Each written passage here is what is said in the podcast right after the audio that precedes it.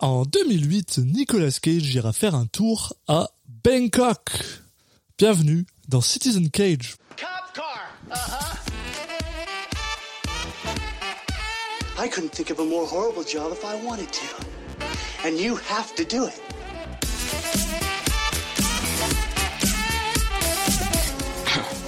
What? I'm going to steal the Declaration of Independence.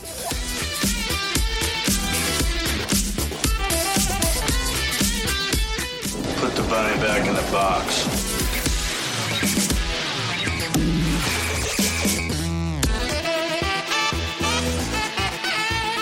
I'd like to take his face off. Bonjour à tous et bienvenue dans Citizen Cage, le podcast qui parle des films de Nicolas Cage dans l'ordre chronologique. Je suis un de vos hôtes, Alexis Duclos, et je suis comme toujours accompagné par Julien Asunsao. Salut Julien. Salut Alexis, tu m'as l'air bien pressé aujourd'hui. Chill un peu là. Non, je sais pas, je suis juste énervé, pas énervé. T'es excité de parler de Bangkok Dangerous, je comprends. Exactement, voilà, parce qu'aujourd'hui on va parler de Bangkok Dangerous. Mais oui, Bangkok Dangerous, donc qui est un remake du film du même nom et des réalisateurs du même nom, puisqu'il s'agit donc des frères Pang, donc Danny Pang et Oxide Chun Pang, avec dans les rôles principaux. Alors j'espère que je vais écorcher le nom de personne, parce que pour ma défense, il y a quelques noms pas faciles à prononcer. Donc on a Chakrit Yamnarm, Charlie Young et bien sûr Nicolas Cage dans les rôles principaux. De quoi ça parle ? Ça va nous parler de Joe, donc qui est le personnage joué par Nicolas Cage, qui est un tueur professionnel et qui atterrit à Bangkok afin d'exécuter 4 contrats pour le compte d'un chef mafieux local. Mais bon, lui qui a toujours évolué en solitaire, comme tout bon tueur professionnel, il se retrouve finalement à prendre sous son aile un jeune pickpocket, et puis en parallèle à s'engager dans une relation sentimentale avec une préparatrice en pharmacie sourde et muette. Donc on a l'histoire assez classique du tueur professionnel, qui a de l'expérience et qui d'un coup s'est coupé du monde et des gens pendant toute sa carrière, et puis là se retrouve à se lier d'amitié ou d'amour pour d'autres personnes, et on imagine bien que ça va affecter son travail. Probablement. Est-ce que tu as vu ce film, Alexis ? Non. Je sais que toi, t'as une petite histoire par rapport à ça, et je sais que tu l'attends. Alors, parce que il faut quand même le dire, parce que on l'a pas dit, je voulais le dire, j'ai oublié de le dire, et ça m'embête. Ah, c'est maintenant. Bienvenue dans Citizen Cage pour la 3e année de Citizen Cage. Bravo à tout le monde, parce que on commence la 3e année de Citizen Cage avec ce film Bangkok Dangerous, qui est un film que non, j'ai pas vu. Mais comme je viens de dire, toi, t'as une histoire un peu particulière avec ce film-là. Alors, j'ai l'impression que tu vends beaucoup le truc, Alexis, mais les gens vont être très déçus. L'histoire, c'est juste que j'ai vu le film, en fait. Ah, donc, pas ouf, quoi. Non, mais si, alors... J'ai un souvenir très, très, très vague du film. Pas ce film-là que t'as en DVD que tu voulais attendre. C'est à cette histoire-là. Histoire-là que je parlais. Ok. Effectivement. Alors déjà pour commencer, donc c'est un film donc très peu de souvenirs, mais que j'ai vu et que le seul souvenir que j'ai, c'est que quand j'avais vu ce film, toutes les 5 minutes à peu près, je me disais mais non, mais franchement c'est pas possible. Ce n'est pas possible. Non, j'avais un très mauvais souvenir. Enfin, ça m'a de mémoire, c'était vraiment nul. Enfin, c'était assez mauvais, c'était pas dingue. Et parce que j'ai vu aussi l'original. Oui, alors par contre, c'est ça. J'ai vu l'original. Pas vu de Bangkok Dangerous de Nick Cage. Voilà, j'ai vu le remake après l'original. Donc c'est pour ça que c'est pour expliquer un peu pourquoi je me disais mais c'est pas possible. L'original déjà de base, pour en parler rapidement à ce moment-là, c'est un film que j'aime bien, que j'avais bien aimé, mais sans non plus que ça me retourne le cerveau non plus, quoi. C'est correct, quoi. C'est un film correct. Il y a cette patte, un peu des thrillers, c'est pas vraiment un thriller, mais c'est des films d'action asiatique qui sont pas juste juste rigolo, mais qui a un petit côté un peu cracra, un peu voilà, enfin qui a une vraie ambiance, même visuellement au niveau des lumières, des choses comme ça. Après sur l'histoire en elle-même, le contenu et tout, bon, c'était pas, ça m'avait pas marqué plus que ça. Et mais par contre, ouais, du coup, je sais pas pourquoi j'ai vu le regarder ce remake, ça n'a aucun sens, parce que bon, le projet a pas grand chose pour faire rêver en fait. Si c'est juste le même film avec Nicolas Cage, alors si tu peux me dire, là je viens de dire un pitch qui a l'air super intéressant, le même film mais avec Nicolas Cage, mais bon, en soi à l'époque je pense pas que c'était pour ça que j'avais regardé, enfin je sais même pas pourquoi j'ai dû tomber dessus, mais bon voilà, ça m'avait pas plus passionné la version américaine, donc voilà. Et pour parler de la petite histoire, effectivement quand on a créé le podcast, j'ai une copine qui m'a offert le DVD de Bangkok Dangerous, que je sais pas s'il traînait chez elle ou qu'il était c'est sûrement le DVD de Nicolas Cage qui est dispo le moins cher en magasin, hein. Probablement, ouais. Donc ça peut expliquer cela, il y a pas l'étiquette du prix dessus, mais effectivement je vais pouvoir le sortir, enfin normalement c'est ce que je dirais, sauf que en fait j'ai nulle part où lire un DVD, mais je vais trouver une solution, parce que ça m'intéresserait pour une fois que j'ai un DVD sous la main. C'est vrai qu'à l'ère numérique, hein, c'est quand même, parce que c'était bien mieux avant, hein, comme oui. Il faut toujours le rappeler, hein. Non, mais c'est vrai qu'on n'a pas toujours l'occasion de voir un peu des bonus ou des making-of, des machins comme ça. Mm-hmm. Et peut-être que ça va être intéressant sur celui-là. En tout cas, c'est une valeur ajoutée, quoi. Ben surtout qu'il paraît qu'il y a une fin alternative, donc ça veut probablement dire qu'elle sera sur ton DVD. Ah oui. Okay. Donc. Alors après, juste un truc que je voulais juste parler rapidement parce que je trouvais ça assez intéressant, c'est que en fait, donc Nicolas Cage a une société de production qui s'appelle Saturn Film, et c'est cette société de production, donc en général j'ai l'impression que ça a l'air d'être sous les ordres de Nicolas Cage. Je montre à Alexis mon DVD parce que j'avais pas fait gaffe, mais en fait il était vraiment juste posé à côté de moi, quoi. Mais c'est marqué dessus, bonus, le making of, la fin alternative, donc oui. Ah bon, voilà. Parfait. Et du coup, ça veut dire que probablement, il y a un meeting qui s'est passé où Nick Cage a eu envie que sa société de compagnie, sa compagnie de société. Production... Ah, ça ne marche toujours pas. Si, sa compagnie de production, ça marche. Oui, non, mais sa compagnie de société... Oui, bah non, donc sa compagnie de société a voulu acheter les droits du remake parce qu'il voulait faire ce remake. Donc je trouve ça intéressant, un peu de la même manière où des gens comme Jean-Claude Van Damme ont fait venir même, ouais. John Woo aux USA. Peut-être que Nicolas Cage voulait faire venir les Pang Brothers, les frères Pang aux USA pour qu'ils fassent un film. Ce que je trouve en fait assez intéressant. J'ai aucune idée si c'est vrai, par contre. C'est juste des spéculations. Oui. Apparemment il l'a payé 7€. Voilà. On peut lancer des rumeurs. Et ok, voilà. Mais du coup, je vais en profiter, hein, que j'ai le DVD sous les yeux, hein, parce que je vais vous lire la tagline française sur le film. Ah, du parfait. Coup, c'est un seul lieu, une seule règle, tuer. Ouf. Déjà, ça donne envie. Oh. Et si je peux vous lire derrière pour vous donner encore plus envie. Dans la lignée du transporteur. Ouf. La référence. C'est un peu de bonne chose, mais c'est la référence, ouf. Bah, apparemment. En même temps, c'était F1 vidéo, donc bon. Dans la lignée du transporteur, un thriller explosif au rythme effréné et fracassant, sous fond de violence urbaine. Nicolas Cage, au sommet du genre action, interprète un tueur professionnel parcourant les rues d'un Bangkok survolté et chauffé à bloc. Course-poursuite, cascade, fusillade, tous les ingrédients réunis pour un pur moment d'adrénaline et de sensations fortes. C'est vrai donc que TF1, ils connaissent bien la violence urbaine, donc ils savent de quoi ils parlent. C'est ça, donc je pense que ça a vraiment été écrit par merde, comment il s'appelle ? Bah, du coup, je m'avane, tombe à l'eau. Par Nicolas Cage. Non, par Luc Besson, voilà. C'est ce que... Ah, dans ma tête, j'ai cru que t'allais lire par Pierre Bellemare, puis je suis genre, ok, très bien. C'est terrible comme fin de carrière, quand même. Arrête, il y a quelqu'un dont c'est le métier d'écrire ce genre de truc pour les DVD de TF1 Vidéo, donc respect, mais je pense que cette personne, elle regarde juste pas les films, hein. C'est juste genre tiens, ah bah oui, elle place des adjectifs, violence urbaine, rapide, dans la vie de Transformers. C'est transporteur, hein, pas Transformers. Parce que là, c'est encore plus bizarre. J'ose même pas imaginer à quoi ça peut ressembler. Mais...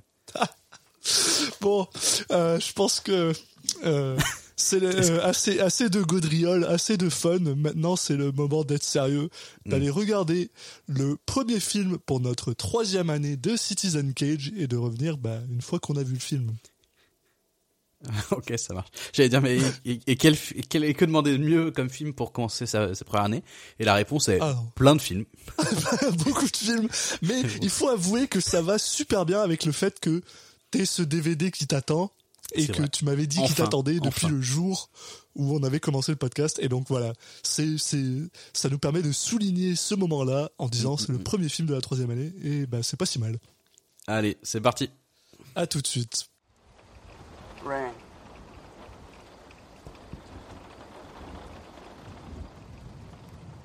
Rang. Is you? Your name means rain? This is your name.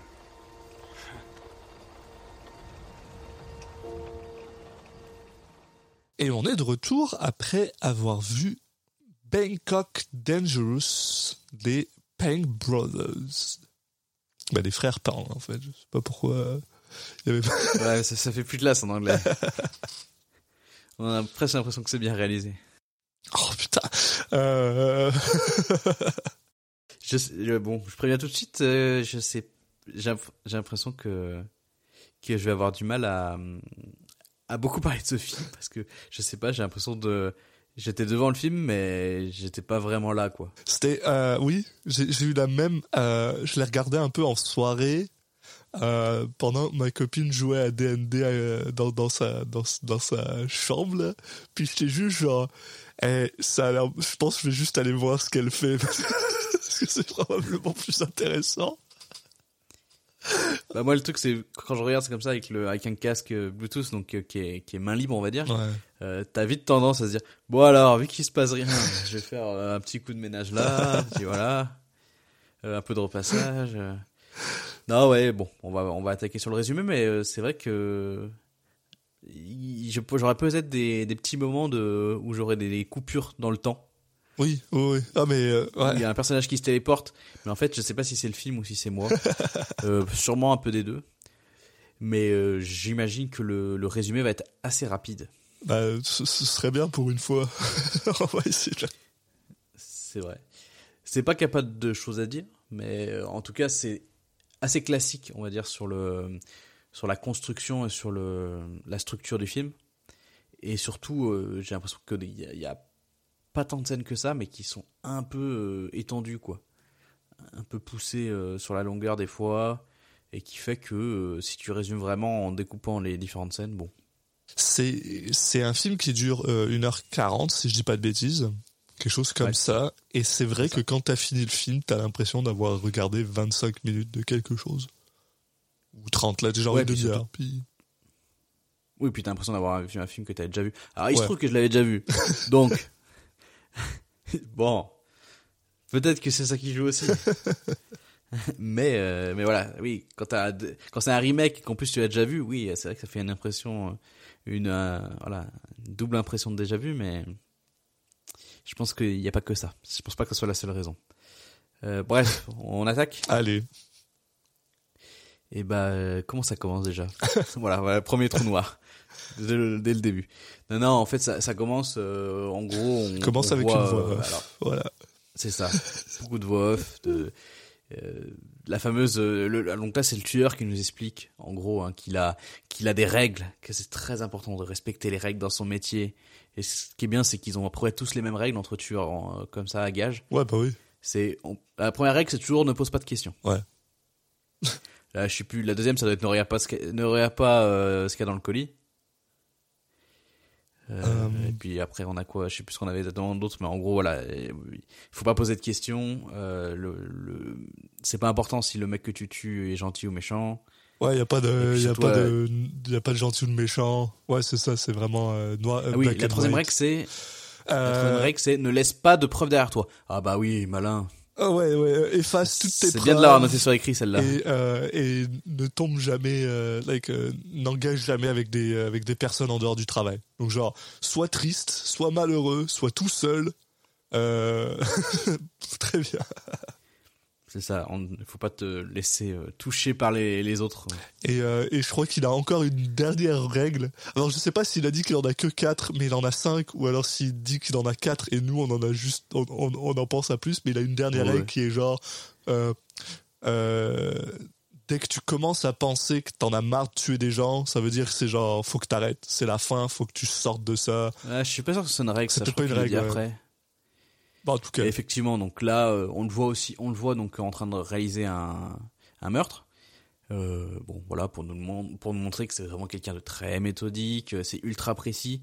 Il va tuer quelqu'un pile au moment de, sur les, je sais plus quelle heure il est, mais genre sur le coup de minuit, ouais. Au moment où la cloche sonne. Il tire à ce moment-là, voilà. Bon. Yo, t'as beau dire ce que tu veux, là, mais quand t'es à côté d'une cloche et que tout ce que tu portes c'est des écouteurs. Quand la cloche elle sonne, tes oreilles elles vont saigner. Y a pas de. Enfin. En plus au début j'étais genre mais pourquoi t'es là, t'es vraiment con. Si tu tires ça va résonner dans la cloche. Je comprenais pas. Mais bon bref. Effectivement. Et je me demande si y a pas un Hitman où tu dois faire un truc comme ça. Oh bon sûrement oui. Sûrement. Oui, c'est pratiquement obligatoire. Et donc après là, il se retrouve à Bangkok. Dangerous. Bah, tout simplement pour. Oui, c'est une ville dangereuse. Il se retrouve à Bangkok pour une série de, j'allais dire de missions, mais non, enfin, ouais. Ça fait un peu trop jeu vidéo ça.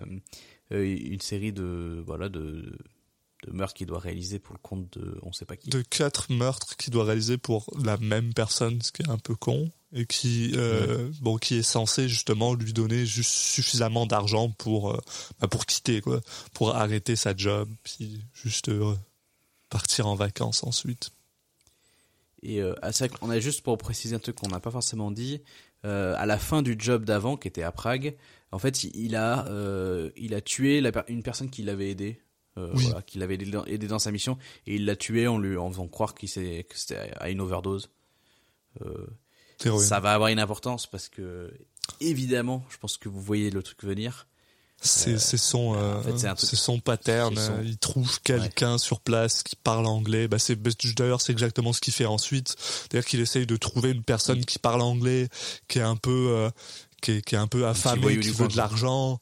Voilà, qui est aussi un petit voleur à la sauvette. Comme ça, il est genre ok, c'est quand même quelqu'un qui a pas de problème à opérer en dehors de la loi, puis il lui propose en gros 3000 bahts, ce que j'ai checké, qui est en fait $126 par jour pour qu'en gros il aille lui chercher les informations en fait, parce que lui n'a jamais aucun contact avec la personne donc qui s'appelle Surat, qui est la personne qui veut assassiner toutes ces personnes.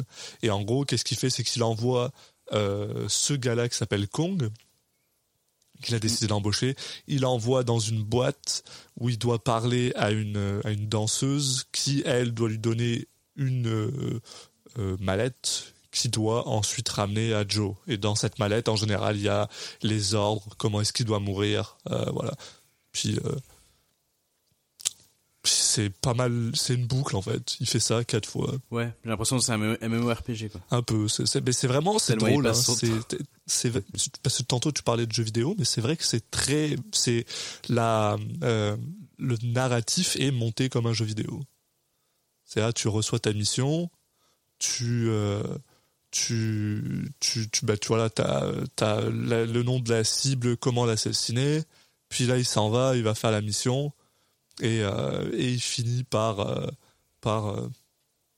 réussir la mission, puis là on lui donne une autre mallette, puis il faut qu'il recommence. C'est vraiment genre ouais, avec une cinématique entre les deux quoi. C'est ça qui crée un petit peu aussi l'ennui, on va dire. C'est que il y a quelques scènes qui se veulent impactantes, justement les scènes de meurtre. Oui. Mais voilà, sur le reste, ça n'a pas trop d'intérêt. Alors là où ça va être intéressant, en fait, c'est plutôt voilà, les relations qui vont un peu se nouer entre les différents personnages. Parce qu'on a justement Kong, qui lui va se lier qui va tomber amoureux a priori de la danseuse. Exact. Donc ils vont se rapprocher l'un l'autre. Et puis après il y a évidemment la relation entre Joe, je sais pas si on a dit que c'était son prénom. Ouais. Non, Nicolas Cage dans le film et Kong justement. Et aussi un autre personnage qui va arriver un peu plus tard. Ouais. Mais oui, voilà, c'est vrai que au début, on se rend compte que Joe est très froid. C'est vraiment une personne qui est très méthodique et calculée, et il en a plutôt rien à foutre de Kong. Il lui explique très très rapidement, en termes vraiment succincts, courts, que s'il est en retard, il est pas payé. S'il fait pas ce qu'il lui demande, il est pas payé. Si jamais il se fait arrêter par la police, il est pas payé. Blablabla. Et d'ailleurs, pour vérifier que ce gars-là fait le travail comme il faut, la première soirée, il le suit.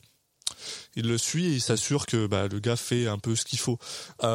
Et Kong,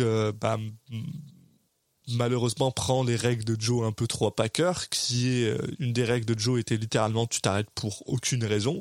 Donc lui, parce qu'il est con, il prend ça vraiment littéralement. Il décide de même pas s'arrêter à un feu rouge, ce qui fait qu'il se fait poursuivre par la police. Après, il réussit à s'enfuir parce qu'il est en mobilette et tout ça. Mais Joe lui dit pas de police quoi, genre. C'est genre je m'en fous là. Ce qu'il y a dans la mallette, il faut jamais que ça arrive à genre. Faut que personne d'autre à part moi voit ce qu'il y a dans la mallette. Genre. Ça c'est genre le plus important pour lui. Et là il tue la première personne de manière assez assez cool on va dire pour être honnête. Oui voilà c'est les scènes qui sont un peu à chaque fois un peu sympa quoi. Donc là en l'occurrence il est sur une moto lui aussi. Il a bien organisé son truc pour que ce soit très précis, encore là, une fois méthodique et tout. Mmh. Il sait très bien que à telle heure, il y a le feu rouge. Donc la voiture de la cible s'arrête au feu rouge. Lui, il y va juste avant que ça passe au feu vert. Il s'arrête devant, rafale de pistolet mitrailleur. Mmh. Il repart au moment où c'est à nouveau feu vert. Comme ça, il y a un peu le bordel et il peut s'échapper tranquillement. Donc première mission réalisée sans accro. Alors par contre quand tu penses un peu tu sais le gars est quand même super précis et tout là mais il avait aucune raison de savoir que la voiture elle serait là genre à minuit pile genre enfin bon, on peut imaginer que vu que si c'est un mafieux en face ou un genre que le mec il a des habitudes très très précises ouais. Ce qui est plutôt à éviter mais bon ça me choque pas. Ouais, tu sais dans Hitman ils font toujours les mêmes parcours à la même minutage et tout hein. Ouais, mais ça fait du sens parce qu'on n'est pas dans un film.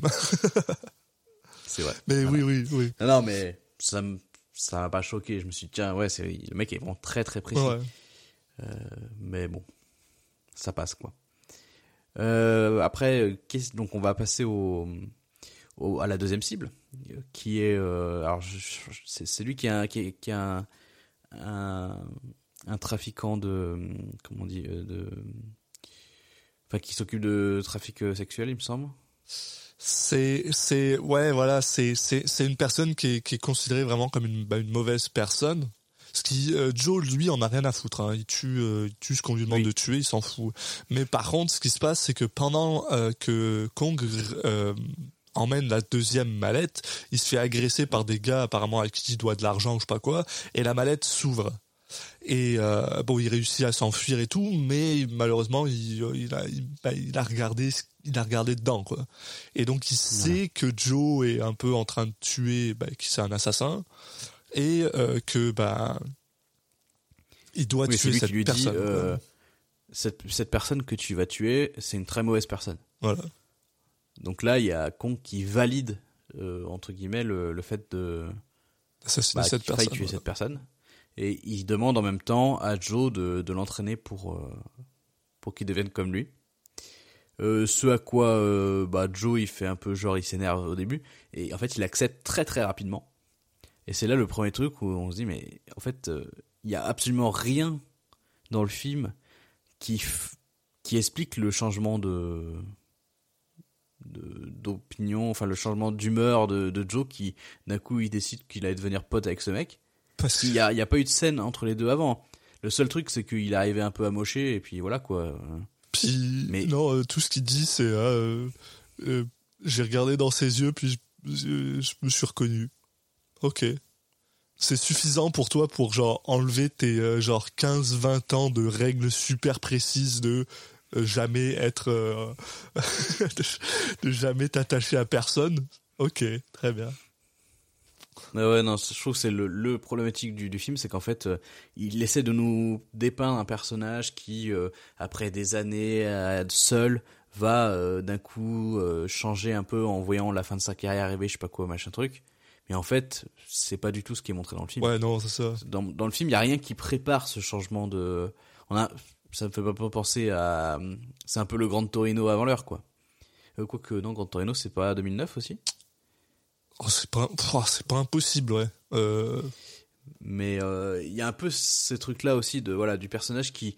Bah, c'est parce que c'est un film aussi, donc c'est forcément 2008, ça doit être... C'est Grand Torino. Ah, d'accord, bah, voilà. Mais le film d'origine, le premier Bangkok Dangerous, je sais pas... de 99. Bref. Voilà, donc... Mais Bangkok Dangerous est aussi de 2008, donc je pense que... il y avait un thème, c'était l'année. Moi j'ai envie de dire Clint Eastwood, il a pompé. Hein. Il est allé voir les frères Pang, il a fait « Ouh, ça a l'air d'être un bon film, ça. Je vais refaire la même. » J'aime ce concept. Mais ouais, voilà, en fait il n'y a rien qui est préparé dans le film. Alors effectivement, c'est un film d'1h40, comme tu l'as dit.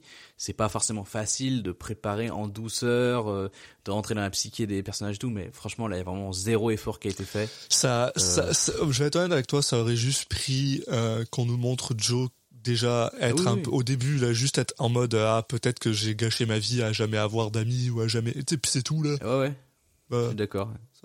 Il y a aucun... En fait, limite, si t'as pas lu le synopsis, tu le sais pas, quoi. Ouais. T'as plus d'infos sur Wikipédia, sur le synopsis que dans le film. C'est un peu ce que tu disais aussi, parce que c'est vraiment la seule motivation qu'on a de lui, là, c'est vraiment une ligne qui dit, c'est genre « Ah, j'ai regardé dans ses yeux, puis je me suis reconnu. » Cligne des yeux, tu la rates, tu sais pas pourquoi il fait ça. Déjà que là, c'est pas... Pour moi, c'est pas une... Tu vois, parce que moi, j'avais pas entendu ça. Ouais, bah voilà. Donc tu vois, mais pour moi ça justifie pas, pour moi c'est pas une bonne justification, je veux dire, mais ce que je veux dire c'est qu'au moins c'est là, mais c'est tellement léger que ouais, tu clignes des yeux, tu l'as raté, quoi. Non, puis du coup là tu t'en fous complètement de tous les personnages du film, hein. En plus je veux dire clairement Kong Kong il est pas super intéressant comme gars, quoi, donc bah non, tu sais rien de lui. Ouais, c'est un voleur, ok. J'ai juste que le mec il a envie de devenir assassin, on sait pas pourquoi. En plus c'est pareil, c'est un... Le mec, il voit ça et il se dit « Putain, trop cool !» Enfin, moi, je vois ça, je me dis « Bon, c'est sûr qu'il va vouloir me tuer à la fin, donc je vais juste me barrer. » Ouais, bah ouais. Et pendant que je peux encore survivre. Non, lui, il se dit « Bah, c'est cool, c'est l'occasion d'apprendre à tuer des gens. » Et bah, nice. Bref, donc il va quand même... il va faire le meurtre. Hein. Donc c'est celui-là qui tue dans la piscine. Oui, ouais, c'est celui-là qui tue dans la piscine. C'était quand même bizarre. Mais alors, ouais, bon. On en parlera plus tard. Une scène où, alors on imagine que Nicolas Cage s'est entraîné à prendre sa respiration pendant longtemps sous l'eau et tenir sous l'eau pendant 10 minutes, parce qu'en fait la façon qu'il a de le tuer, c'est qu'il essaie de le noyer, mais il le noie en lui-même étant sous l'eau, en fait. Ouais. Donc en fait voilà, il faut juste que lui tienne plus longtemps que l'autre mec. Ouais, c'est vrai, hein, c'est con. Hein, c'est... Faut être bien renseigné, quoi. Si le mec est champion d'apnée, c'est juste toi qui meurs, en fait. Il lui lance un défi, quoi. Bah ouais, non, c'est toi contre l'homme, là. C'est vraiment genre... Tu te mets en danger pour de l'adrénaline, tu vois. Pour la beauté du sport. Ouais, voilà. Donc le mec est très méthodique et tout. On a l'impression que là celle-là... ça pouvait vite partir en cacahuète, quoi. En plus, je veux pas être méchant, mais est-ce qu'il nous montre que genre il y a une femme sur le bord de la piscine qui est en train de regarder. Mais tu sais, genre, enfin, je sais pas, t'as une personne qui est en train de se noyer derrière toi, tu l'entends, enfin, ça fait du bruit là quand quelqu'un bouge dans l'eau là. À Bangkok, tout le monde est sourd et muet. C'est un petit teasing pour plus tard, mais qui va être maintenant en fait. Je sais plus à quel moment ça se place exactement. C'est avant, c'est parce qu'il se graffine sur la moto. Ouais, voilà, tu vois, on est complètement en fait, au moment où il fait son premier meurtre, il va se cogner sur il y a un gamin qui portait des barres en métal, on va dire. Et pourquoi pas ? Oui, c'est une chose normale à Bangkok, écoute. Tous les gamins font ça. C'est peut-être on n'a pas la même culture, ne jugeons pas. Ouais, c'est vrai, on se moque, mais ça se trouve c'est le cas donc mais voilà, ouais, t'as raison. Non, mais je me rappelle même plus exactement ce qu'il a dans les bras. Ouais, c'est des... Mais tout ce qu'il y a, c'est qu'il a une écorchure sur le bras et il va aller dans une pharmacie pour trouver quelque chose pour se soigner, quoi. Ouais. Parce qu'a priori, il travaille pas de trucs avec lui. Il a pas prévu de se faire mal. C'est vrai que c'est con, putain. J'avais vraiment pas pensé à ça. C'est vrai que je sais pas, moi je suis un professionnel, je me balade avec mes bandages, quoi. Oui, au moins un peu, parce que là, franchement, c'est vraiment une égratignure, hein. Puis en plus, ouais, non. Il va juste aller acheter de la pommade. Hein. Ton objectif, c'est de t'assurer que, genre, si jamais t'as une blessure, que personne peut te retracer à cause de cette blessure-là. Bah oui. Donc, putain, c'est con, man. Ah, j'avais pas pensé, mais c'est con. Ouais, ok. Bon, après, je crois qu'il paye en cash, donc ça va. Mais. Ouais, mais quand même, quoi. Et l'idée, c'est, voilà, il tombe sur une vendeuse qui va s'avérer être sourd et muette. Et il va tomber amoureux, on peut dire. Comme ça. Comme ça, il la trouve jolie, quoi. Ouais, non, mais après, une fois de plus, après avoir passé 15 ans de sa vie, parce que, alors, la chose qui me fait le plus rire dans tout ce film, hein, parce que c'est vrai qu'on en a pas parlé, mais parce que dès le départ, il t'explique que, dès que tu sens que tu commences à perdre ton edge, faut que tu sortes. Mais là-dedans, Nicolas Cage, on dirait qu'il a 50 ans, quoi. Son edge, il a dû le perdre il y a au moins 20 ans, quoi. Mais c'est pas grave. Ouais. C'est pas grave. Il a 50 ans, mais il a 5 ans d'âge mental aussi, parce que... Il est en plein milieu de sa mission et du coup il va tout lâcher il va prendre des risques considérés entre guillemets en commençant une relation avec cette femme. Mais on dirait il a jamais vu de femme de sa vie en fait, c'est parce que genre c'est ça fait 15 ans que son objectif c'est genre ne ait jamais de relation en dehors du travail, quoi. Ouais, il en a jamais croisé. Il a jamais eu besoin d'aller dans une pharmacie. Mais il a peut-être un truc pour les pharmaciennes, je sais pas là, mais c'est quand même moi, ouais, il y a un autre truc qui me, entre guillemets, me pose un souci.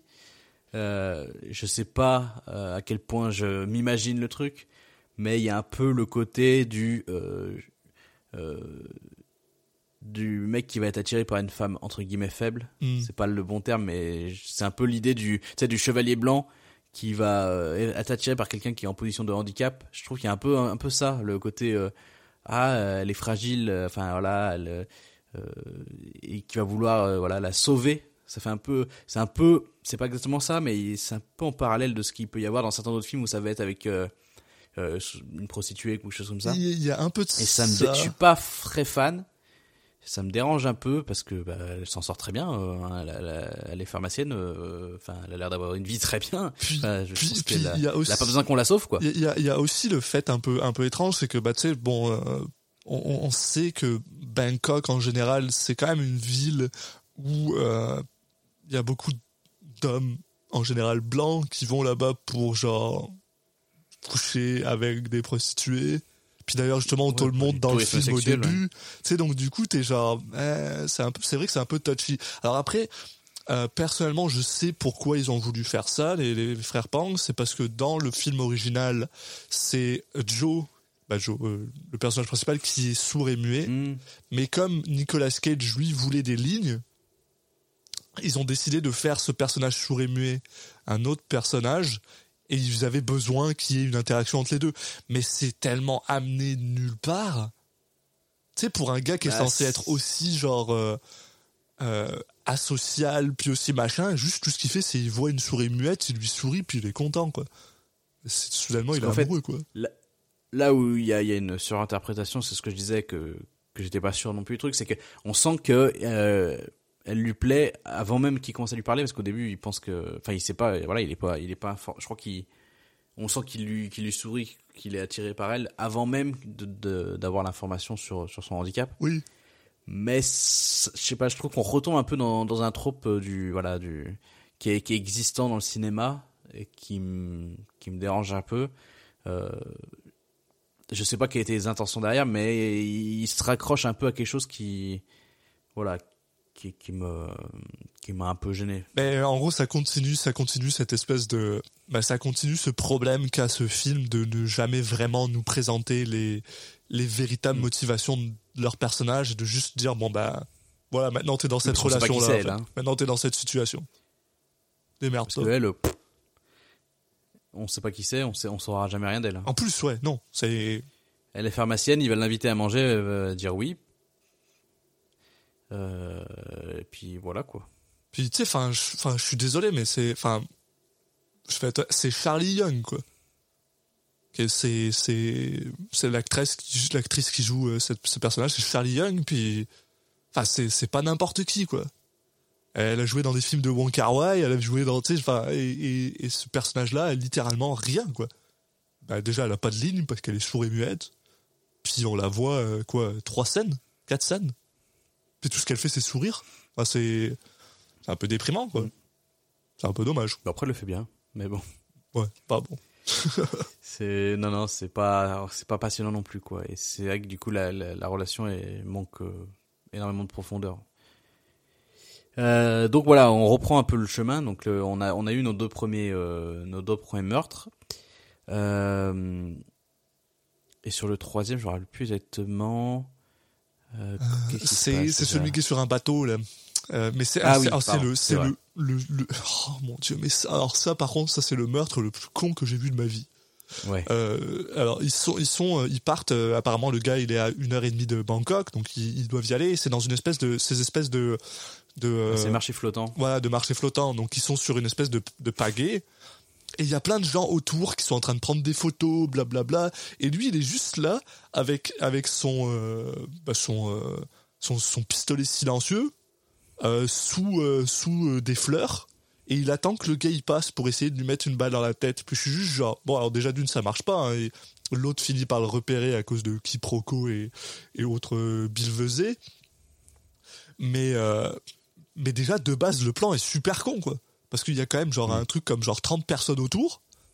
Ces plans sont vraiment de pire en pire. Puis, tu sais, en plus, sur le bateau du Gap, ce gars-là est avec deux femmes, bon, probablement des escortes qui sont là avec lui pour l'amuser. Puis t'es genre, c'était quoi ton plan ? Tu vas lui tirer dessus, puis les deux femmes à côté, elles vont se mettre à hurler. Et puis c'est pas très difficile de calculer d'où la balle, elle vient, hein. T'es juste en face de lui. Littéralement, t'es genre il était quoi, peut-être 3 mètres, 4 mètres de lui quand il allait tirer, genre. C'est... Enfin... Puis moi, il y a plein de gens autour qui prennent des photos, donc t'es genre, ok, tu vas clairement être sur une photo, on va te voir avec son... C'est complètement con. La raison pour laquelle il annule, entre guillemets, le meurtre, donc il change d'avis, et il décide de pas tuer le mec tout de suite, bah en fait... C'est parce qu'il est repéré. Ouais, mais s'il n'avait pas été repéré, ça aurait fini pareil. Oui. Une fois qu'il soit repéré ou pas, ça change quoi ? Il peut quand même. De toute façon, il l'aurait quand même tué au milieu de tout le monde. Et... Parce que on s'entend que c'est ce qu'il a fait avec le premier meurtre. Il a tué les gars avec tout le monde, mais il était genre habillé en truc de cuir, oui, avec un casque de moto, quoi. Là, il a rien. On voit son visage. Enfin, c'est con. C'est super con. J'ai pas compris, parce que jusque là, bon, tu sais, on s'entend, je suis d'accord avec toi, le coup de la piscine, c'était un peu branlant, mais c'était quand même classe, ça avait un peu de sens, quoi. Puis c'était joli comme l'idée d'aller noyer un gars parce que tu veux que ce soit un accident. Mais celui-là, il est complètement stupide comme... Enfin... Ouais. Puis voilà, après on a le droit à une course-poursuite en bateau qui est moyenne, parce qu'elle est mal éditée. Ouais, c'est vrai que là, c'est vraiment le truc où tu te dis, ils ont fait ça pouvoir avoir une scène impressionnante qui est une scène de course-poursuite, ouais. Mais en fait ça valait pas le coup parce que la scène est pas cool, quoi. Mais elle est pas cool parce qu'elle est mal filmée, le plan, l'idée, ouais, mais l'exécution est dégueulasse. L'idée, elle est cool, quoi. Enfin, une petite course-poursuite en boat sur ce genre de truc, à la fin il coupe la main du gars avec le moteur. Ah, ouais, vous avez rien compris à ce que j'ai dit, mais c'est pas grave. Non, mais voilà, il y a une course-poursuite, il sert du moteur d'un bateau pour lui couper la main parce qu'il avait un flingue dans la main, quoi. C'est quand même cool, quoi. Mais comment c'est montré, c'est ouais, mais foutu, c'est au milieu, quoi. C'est dans la course-poursuite en elle-même que je trouve que ça manque un peu d'idées de réalisation, des idées visuelles qui permettent d'être dynamique C'est d'avoir des petits moments un peu waouh au milieu. C'est édité à la pisse, honnêtement. Enfin, tu coupes d'une caméra à une autre, tu sais pas où t'es, spatialement t'es perdu. Et puis ouais, ça manque de punch quoi. Enfin, ouais, c'est un mélange de mal édité et même si c'était bien édité, les plans sélectionnés, l'action qui se passe, c'est pas assez original. Pour quoi qu'il arrive, en faire une scène incroyable. Non, mais ça aurait pu être solide. Puis là, ça l'est pas. Oui. Et c'est vraiment naze, quoi. Bah, bref. Parce qu'il y a un mélange de course-poursuite un peu réaliste et puis de finale où il tranche la main qui est un peu plus dans le côté action rigolo. Donc, le niveau du ton, je sais pas, il est un peu... Il sait pas trop où se mettre. Ouais. Après, je sais plus. Est-ce que c'était avant ou après? Tu vois, c'est vraiment un problème avec ce film là. C'est vraiment. Je crois que c'est un peu avant. Si on parle du. Bah, ouais, c'est avant. En gros, pendant une date avec la pharmaciste, Joe se fait attaquer par des pickpockets. Et comme c'est un gros barbare. Mais vraiment un gros barbare. Tout ce qu'il fait, c'est genre parce qu'il se fait braquer avec une arme à feu. Il récupère l'arme à feu et il plante les deux gars là directement exécution style au milieu de la rue. Pap pap, 2 bastos par personne. Puis Fawn se retourne parce qu'elle a un peu du sang qui lui a coulé sur l'épaule et elle se rend compte que le mec est juste un assassin. Et surtout. Et le gars, il se fait pas arrêter. Et la police est jamais appelée. Elle, tout ce qu'elle fait, c'est genre, ah non, bah, je m'en vais, je veux plus jamais te revoir. Très bien, je comprends. Pourquoi t'as pas appelé la police ? Pourquoi ?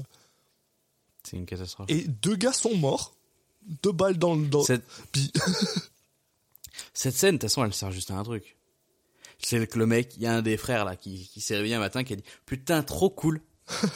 Vu qu'elle est sourde, on va montrer une scène où genre dans son dos, il est juste à côté d'elle, il tire et elle va pas entendre parce qu'elle est sourde et du coup elle va pas. Ça fera une scène cool. Alors ouais, d'accord, mais s'il y a rien qui marche, c'est encore super mal édité. C'est au ralenti là, ils ont fait péter le slow motion mais dégueulasse. Ouais, puis voilà, elle réagit comme si elle venait de découvrir que en fait. Quand il était jeune, il avait un Skyblog, quoi. C'est juste là. Elle est un peu énervée, quoi. Merde, j'avais un Skyblog quand j'étais jeune. Oui, on a tous eu ça. Mais voilà, donc c'est pour ça qu'elle l'appelle pas, qu'elle appelle pas la police, c'est qu'a priori elle trouve. Bah, il y a ça et le fait qu'elle est muette aussi, donc elle peut pas tellement appeler la police, mais ça c'est. Ouais. On va peut-être le couper ça. Tu m'as compris. Non, mais non bon, c'est mauvais ce que je viens de faire. Je pense que c'était vraiment l'idée, c'était de faire une scène qui trouvait cool. Oui, mais enfin, je veux dire, le truc c'est qu'il y avait de l'idée, mais dans l'idée, fait en sorte qu'il se fasse attaquer par autre chose que juste 2 thugs. Enfin, c'est con. Enfin, cette idée, elle est pareil. En fait, c'est un gros problème avec le film. Ils ont des bonnes idées, mais ils ont des gros problèmes d'exécution et de scénario autour de ces idées-là. C'est problématique, quoi. Mais bon. Bah, si tu veux avoir des scènes cool visuellement, un peu concon, bah tu faut aller à fond là-dedans. Quoi. Ouais. Là, parce que selon ses règles, il va jamais tuer des gens en pleine rue. Il va jamais faire ça. Il va se faire choper quoi. Enfin c'est une très mauvaise idée. Mais bon après depuis le début il fait que juste pas les suivre ces règles donc. Oui non mais voilà mais c'est du coup le film il est bête là-dedans. Et dans ce cas-là, bah, franchement, vas-y à fond. Hein. Oui. Il aurait pu buter la pharmacienne juste après et puis il va tuer tout le monde. C'est juste ça. Merde, voilà. J'ai des témoins maintenant. Et ça s'arrête jamais. C'est vrai, il y a une personne qui arrive, il faut qu'il le bute. T'as une autre personne qui rentre. Merde. Et si ça, ouais, si ça avait été juste ça à la fin du film, j'aurais été content. Juste Nick Cage qui tue tout le monde à Bangkok. Oui. Mais bon. Et donc là, on arrive enfin à la 4e cible. Ouais. Donc le dernier assassinat qu'il doit réaliser à Bangkok. Et bah, ça va être une personne qu'on nous a présentée de manière très très subtile quelques minutes auparavant. Voilà, là, on s'attendait pas du tout à que ce soit la dernière cible. On a donc Kong qui dit à Joe, ah ça c'est toi, t'es un mec bien, t'es un peu, tu tues les méchants et tu donnes de l'argent aux pauvres. Je sais pas pourquoi il dit ça, alors qu'il ne fait pas ça du tout. Parce qu'il se fait payer et voilà. Ah si, bah, s'il se considère lui comme un des pauvres à qui il a donné de l'argent, peut-être, mais bon. Ouais. Et, bah, tu sais qui d'autre fait ça? Et bah, le premier ministre de la Thaïlande. Lui aussi, c'est un mec super bien. Alors, saurez-vous deviner qui est la quatrième cible? Mais surtout, c'est quand même couillu, hein, tu sais, genre, toi, t'es... ouais, c'est pas n'importe qui. T'es surate, là, le gars qui lui donne ses missions, là, qui est aussi un autre... crime boss. Le gars, t'es genre, viens, vas-y, va tuer le premier ministre de la Thaïlande. Ok, mec, t'as des couilles, mon gars. Ouais, non, mais c'est un peu too much. Et du coup, bah voilà, forcément, on a... Alors, le mec, il a cassé toutes ses règles depuis le début, mais là, maintenant, c'est vraiment le moment introspectif où il s'y décide. Est-ce que il doit tuer cette personne qui sait qu'elle est gentille? Voilà. C'est ça. C'est, en vrai, quand tu regardes le film, littéralement, ce qui se passe, c'est je pense que à chaque mission, il brise une de ses règles. C'est le truc finalement. C'est mission 1, il brise la règle de pas faire de relation avec les gens. Mission 2, il laisse des traces parce que il s'attache avec Kong, donc il sait qu'il va pas le tuer. Mission 3, il est juste con. Ma mission 3, c'est celle où il faut pas laisser de... Faut tout bien planifier, apparemment. Ça, c'est la règle qui fait genre, allez, j'en ai rien à la foutre. Puis mission 4, c'est vraiment, ouais, voilà. Bon, bah, il n'y a pas de bien et de mal, mais en fait, si, il y a des gens qui sont bien. Parce qu'apparemment, le premier ministre de la Thaïlande est une bonne personne. Apparemment. On n'en sait rien. En tout cas, c'est ce que semble penser le scénariste ou les réalisateurs. Ouais. Et du coup, bah, Joe, après qu'on ait le droit d'ailleurs à... après qu'il nous montre comment il l'aurait tué, parce que oui, on est quand même là pour voir des meurtres, hein, apparemment, hein, il décide de pas le tuer. Il part sur le plan de le tuer et au final, voilà, il change d'avis. Donc ça tombe à l'eau. Et en parallèle, on a justement le gang là, qui l'avait déjà attaqué. Qui cette fois a kidnappé la danseuse qui leur servait à filer les mallettes et Kong. Donc là, Joe il se retrouve face à un choix. C'est où il se casse, il laisse tout le monde derrière lui et puis il se casse tranquille du pays, ou il décide d'aller sauver Kong. Évidemment maintenant, vu que c'est un gentil, il décide d'y aller. On est d'accord que ok, parce que Surat, la raison pour laquelle il veut commencer à se débarrasser de Joe et de Kong et tout ça, c'est parce qu'il est genre, ah mon Dieu, une fois qu'il va avoir tué le premier ministre, ça va revenir jusqu'à nous. Mais on est d'accord que c'est vraiment con, vu que Joe il tue pas le premier ministre. Enfin, il n'y a aucune raison que ça lui revienne jusqu'à lui. Enfin, c'est con. Ouais. Parce que Joe, c'est toujours... Ah si, à un moment, c'est vrai. À un moment, Joe sait que Surat... Ouais, c'est vrai, il lui a dit... Là, on a oublié cette scène-là où Joe, Surat envoie des gars après Kong et Joe est en mode, si jamais je revois tes gars, je tue ta femme. On avait oublié ça. Ouais. Non, donc du coup, c'est pas si con que ça. Ok, très bien. Non, mais en gros, voilà, il sait plus...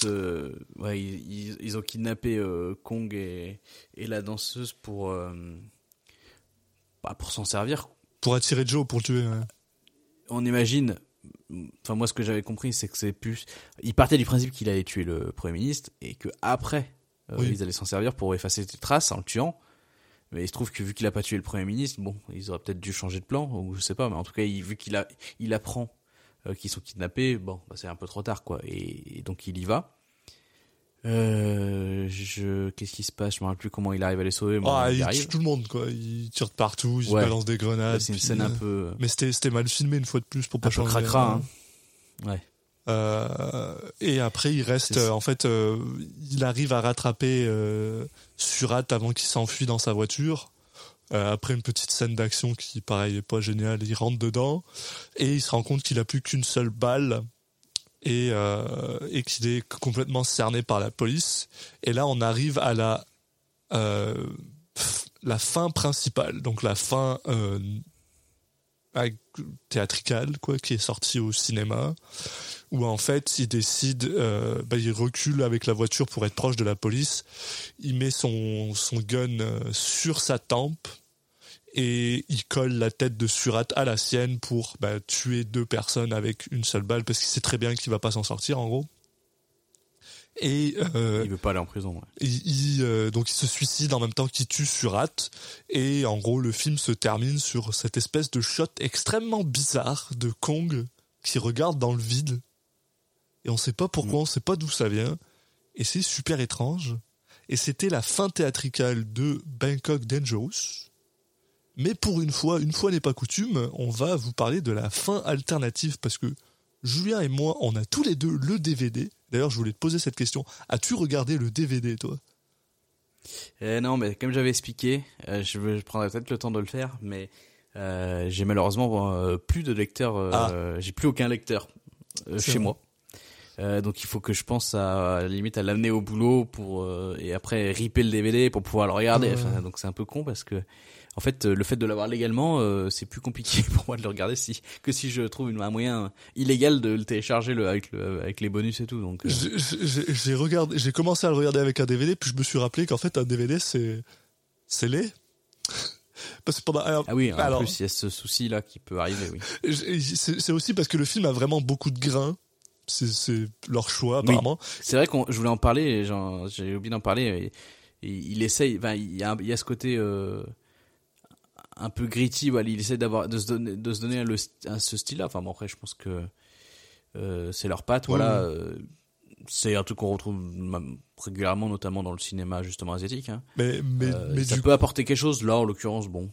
Mais du coup, il y avait vraiment tellement de grains que j'étais genre, est-ce que c'est juste le DVD qui est de mauvaise qualité ou pas ? Donc du coup, je l'ai regardé en HD. Par contre, la fin alternative que moi je suis convaincu que c'est juste la fin du film en fait, elle est je l'ai regardée sur le DVD avec le grain dégueulasse et en 480p comme toute bonne personne. Et donc cette fin alternative, je vais te laisser la décrire, Julien. Ouais, bon, c'est un peu la bonne fin entre guillemets, on va dire. C'est là la fin où les choses se passent bien. Oui. Au lieu de se suicider, on a Kong qui va voler une voiture de police et voilà, à l'inverse de ce qui s'était passé précédemment, cette fois-ci c'est lui qui va aller sauver Joe. Exact. Il tue Surat dans l'action et ensuite il s'enfuit. Donc là ils vont se cacher. Et après, ils vont se cacher dans la manière la plus bizarre au monde. Là, ils arrivent dans une ruelle où il y a plein de gens.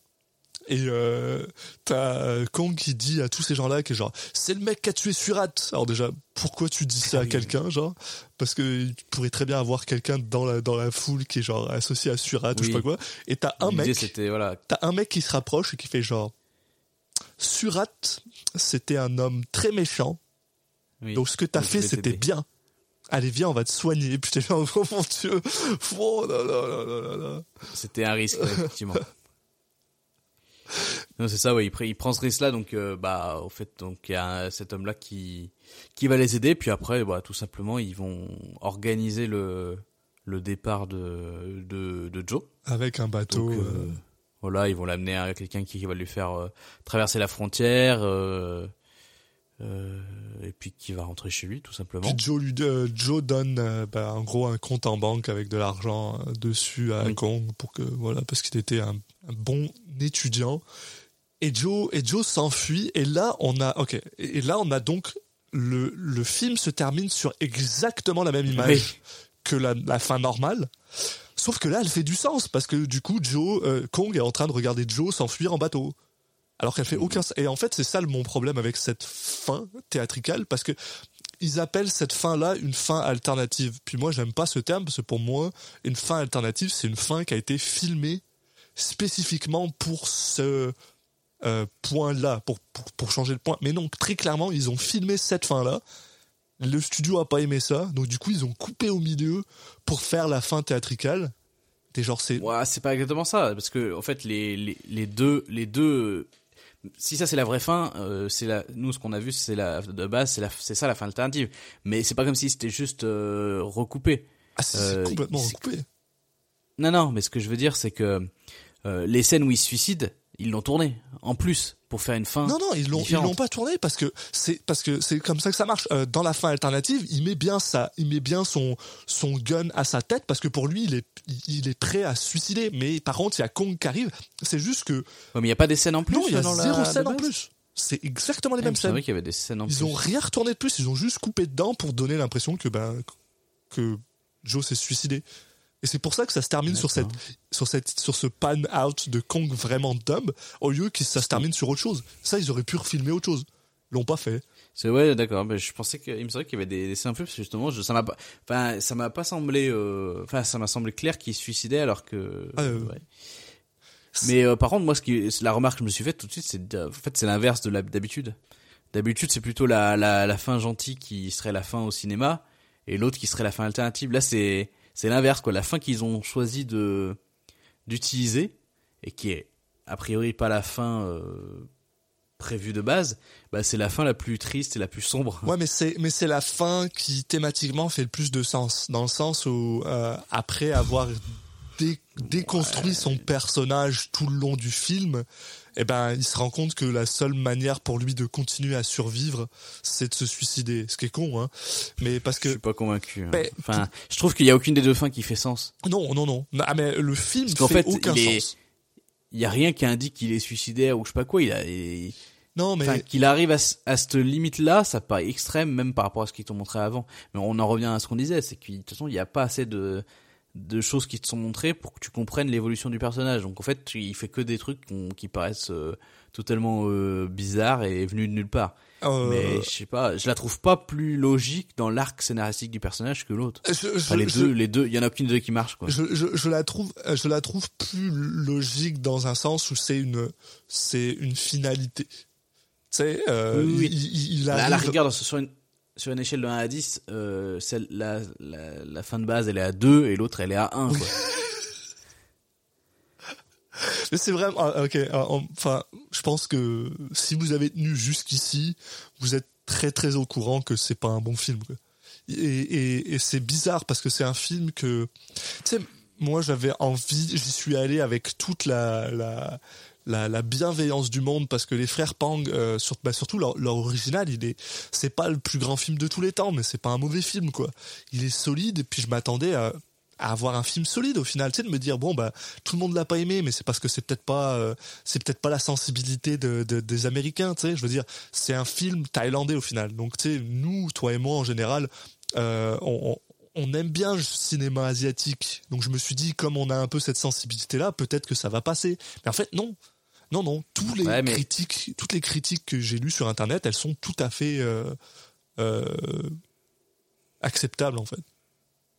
Ça m'a fait demander en fait si on revoyait l'original, peut-être qu'on le trouverait moins bon, aussi mauvais. C'est possible. Plutôt ça. Parce que mes souvenirs étaient pas très net, donc là ça m'étonnerait pas qu'il soit pas si loin de l'original. J'imagine qu'il a plus de défauts de ce que j'ai en souvenir assez lointain, mais ça m'étonnerait pas que en revoyant l'original je me dise ouais en fait c'est pas ouf non plus. Puis enfin c'est quand même triste parce que on a beaucoup parlé du screenplay du scénario, qui lui a pas été par contre écrit il a été écrit par les frères Pang, mais le screenplay par contre a été écrit par quelqu'un d'autre. Donc ça c'est aussi un truc qui est perdu en translation, mais par contre la réalisation, on en parle un petit peu. On a beaucoup parlé de l'édit, du fait que l'édit est vraiment c'est un mauvais édit pour être honnête. Mais la réalisation elle est molle aussi. Enfin les scènes de combat, une scène en particulier, moi, me saute à la tête. C'est quand Kong se fait attaquer par des thugs et que la balade s'ouvre et qu'il commence à, tu sais, s'enfuir. ah, j'ai jamais vu une scène d'action filmée de cette manière être aussi molle, quoi, parce qu'elle est filmée, elle est, t'as l'impression qu'elle est bien filmée, t'as l'impression qu'elle est active et tout, mais en fait tu regardes le truc, t'es genre, mais attends, je comprends pas, enfin ces mouvements de caméra, ils sont propres, sont bien foutus, mais c'est la colle, elle prend pas, quoi. Puis est-ce que c'est juste l'editing? Est-ce que c'est un mélange de edit et réalisation? Est-ce que c'est la réalisation? Enfin, le problème, c'est ça, c'est que comme il y a des, tu sais, si par exemple le scénario était bateau, nul, mais la réalisation et l'édit étaient solides, ça aurait fait un film solide. Si juste la réalisation était un peu bancale, mais l'édit et l'histoire étaient solides, ça aurait fait un film solide. Tu sais, genre un des trois, enfin si deux des trois auraient fonctionné, ça aurait sauvé le film. Mais là, les trois sont bancals. et ça marche pas, quoi. C'est triste. C'est un film triste à regarder. Et ouais, bah comme tu l'as dit, c'est le genre de film où tu peux accepter que le scénario ne tienne pas trop la route si tu t'amuses. Mm-hmm. Mais là, c'est pas le cas. Donc, ouais. Bah voilà, quoi. C'est zéro sur toute la ligne au final. C'est dommageable. Et ben. Et arriver à s'ennuyer sur un genre de film. Ah, c'est chiant. Puis, en plus, bon, ça va me permettre de faire un petit segue sur notre Nicolas Cage pas national. Mais, enfin, je sais pas. Alors, ce qu'il faut savoir, puis ça c'est super important. Il faut savoir que donc Saturn Film, qui est la société de production qui a été créée par un gars, j'ai oublié son nom, mais qui est en fait ce qu'on a dans les faits la société de production de Nicolas Cage. Alors je sais pas, je pense qu'il est juste producteur dedans, mais en gros c'est sa société. Pas, elle est présentée comme ça en tout cas. Voilà. Mais je sais que c'est pas lui le fondateur par exemple, mais c'est sa société de production, quoi. C'est sa société de production qui a décidé d'acheter les droits et qui a décidé de produire ce film, ce qui veut dire que ce mec a littéralement, mais il était là pour dire aux gens non on fait pas ça, ou alors on fait ça, oui non. C'est probablement lui qui est arrivé à la fin en mode on va prendre l'édit ou je meurs, tu vois. C'est genre, ça veut dire que, enfin moi je juge Nicolas Cage toujours plus durement quand il fait partie de la société de production qui a produit le film. Parce que ça veut dire qu'il fait aussi partie. Parce que tu sais, genre des fois on est genre, est-ce que c'est le directeur qui lui a demandé de jouer cette manière ou pas? Ben quand il a le terme de producteur, en général il peut dire des trucs. Il peut dire genre je vais pas faire ça, ou ok on va le faire comme tu veux le faire. Et là, man, c'est du gâchis de Nicolas Cage, quoi. Ça, déjà d'une, parce que je suis désolé, je suis incapable de le prendre au sérieux parce qu'il a 50 ans dans ce film. Il a l'air tellement vieux à cause de son problème capillaire qui est quand même très apparent. Alors que c'est censé être un jeune contractileur, quoi. Un gars qui a peut-être 35 ans maximum, quoi. Ça on nous le dit jamais dans le film, mais tu sais, ça se comprend assez rapidement qu'il n'est pas censé être vieux, le gars. Surtout quand il rencontre Fun, quoi. Parce que Fun, qui est une asiatique absolument magnifique, qui ne vieillit pas, parce que je crois que c'est pareil, elle a à peu près le même âge que Nicolas Cage, il me semble. Mais elle, on dirait qu'elle a 30 ans, quoi. Donc du coup, t'as vraiment une dissonance énorme entre les deux. Et c'est un gâchis de Nicolas Cage, quoi, parce qu'il est juste... mono... Il joue un assassin qui est censé être... super carré, solide. Et le seul moment où on le voit changer, c'est quand il sourit, quoi. Puis ça fait mal quand il sourit. Bah, en plus, justement, quand il y a, c'est là où tu le vois sourire, c'est cette scène où il tombe sur la première fois sur Fun, et c'est tellement exagéré dans ses expressions. T'as l'impression que son visage il est cassé. En fait, là d'un coup, tu te retrouves dans une comédie.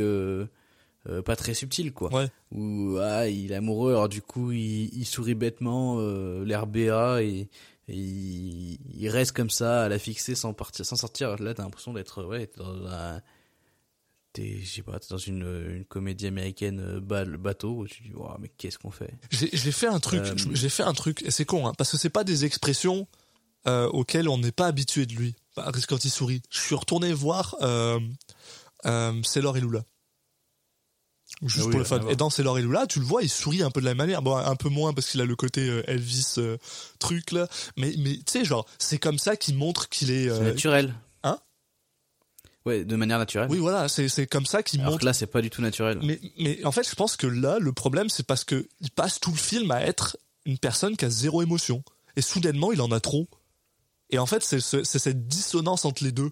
S'il avait juste été, il commence à sourire en coin d'un côté, subtil, ouais, ça aurait suffi. Parce que justement, il est déjà de base un gars qui ne sourit jamais, qui a aucune expression de visage. Et en fait, voilà, il a deux expressions dans le film. C'est soit je suis énervé, soit je souris. Et c'est du gâchis de Nicolas Cage. Complètement. Il n'y a aucun moment de folie, nulle part. C'est trop sérieux. J'ai eu aucun moment où j'étais content de le voir à l'écran, en fait. Aucun. Ouais, puis il y a plein de moments où il se ridiculise un peu. Ouais. C'est vraiment, alors, on commence notre troisième saison, finalement, on va se placer ça comme ça, avec un film où, qui est probablement le plus bas qu'on ait vu depuis, mais bien longtemps, quoi. Je sais même pas comment je le noterais. Parce qu'avant qu'on parte sur la note, je sais pas, est-ce que t'as d'autres choses à dire sur cette performance? Franchement, non. Juste un dernier truc sur le film. Oui. En fait, c'est bizarre parce que c'est un remake américain par les réalisateurs de l'original. Mm-hmm. Mais je sais pas, j'ai l'impression. Alors, ça vient du coup peut-être pas d'eux. Mais le film, il fait très américain dans sa façon de voir la Thaïlande. Tu pourrais très bien imaginer que c'est que des Américains qui ont réalisé le remake. Tu sais, justement, entre les différentes scènes et tout, t'as vraiment un peu un côté tourisme. Oui. Et je sais pas, même dans plein de trucs, je sais pas, ça fait. Alors que c'est réalisé donc par des réalisateurs thaïlandais, mais je sais pas, c'est. Ça a l'air cliché alors que c'est fait. Alors, mais après, voilà, s'ils n'ont pas eu la main sur le scénario, machin et tout, voilà. Bon, c'est juste le dernier truc que je voulais ajouter. Ouais. Mais oui, on peut regarder pour la note. Et effectivement, ça va pas côtoyer les sommets, on va dire. Non, c'est super difficile, quoi, parce que. Sur la folie, déjà. Voilà. J'ai pas l'impression qu'il y a des efforts, quoi. Pour moi, il n'y a pas de folie, quoi. C'est super dur, quoi. Non, puis on a l'impression qu'ils s'en foutent. Ouais, un peu. Puis tu sais, genre, enfin, moi je prends toujours notre magnifique point de référence au plus bas qui est littéralement The Boy in Blue. Oh, je vais dire quelque chose que j'aurais jamais osé dire de ma vie. Je crois que j'ai préféré The Boy in Blue. C'est difficile à dire ça. En tout cas dans sa performance. Après le film en tant que tel. Je réfléchis, mais bon, je suis pas loin de penser la même chose. Hein. C'est violent là. Et c'est drôle à dire, mais tu sais, en rentrant dans le. Parce que. En rentrant dans ce qu'on était en train de dire, juste de refaire le résumé, parce que tu sais, quand je suis arrivé, je suis genre, non, c'est moyen, mais c'est pas. C'est moyen, quoi. Puis juste en reparlant du truc, je me suis rendu compte, mais en fait, non, c'est pas juste moyen, c'est inexistant. Je suis fâché maintenant. Bon, la folie. Qu'est-ce qu'on lui met ? La folie, il n'y a rien. Il n'y a rien, il n'y a aucun moment de folie dans ce film-là. On avait mis 1,5 à Nex, par exemple, tu vois. Mais au moins, dans Nex, il y a de la folie, quoi. On avait mis 1,5 à Nex. Ouais, pas grand-chose en Nex, hein. Ouais, mais il y en a un peu. Non, bah non, c'est vrai, pardon.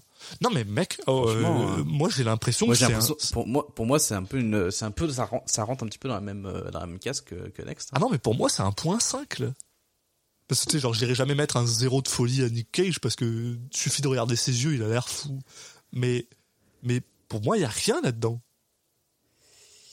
On avait mis 1,5 à The Boy in Blue, d'ailleurs. Ouais.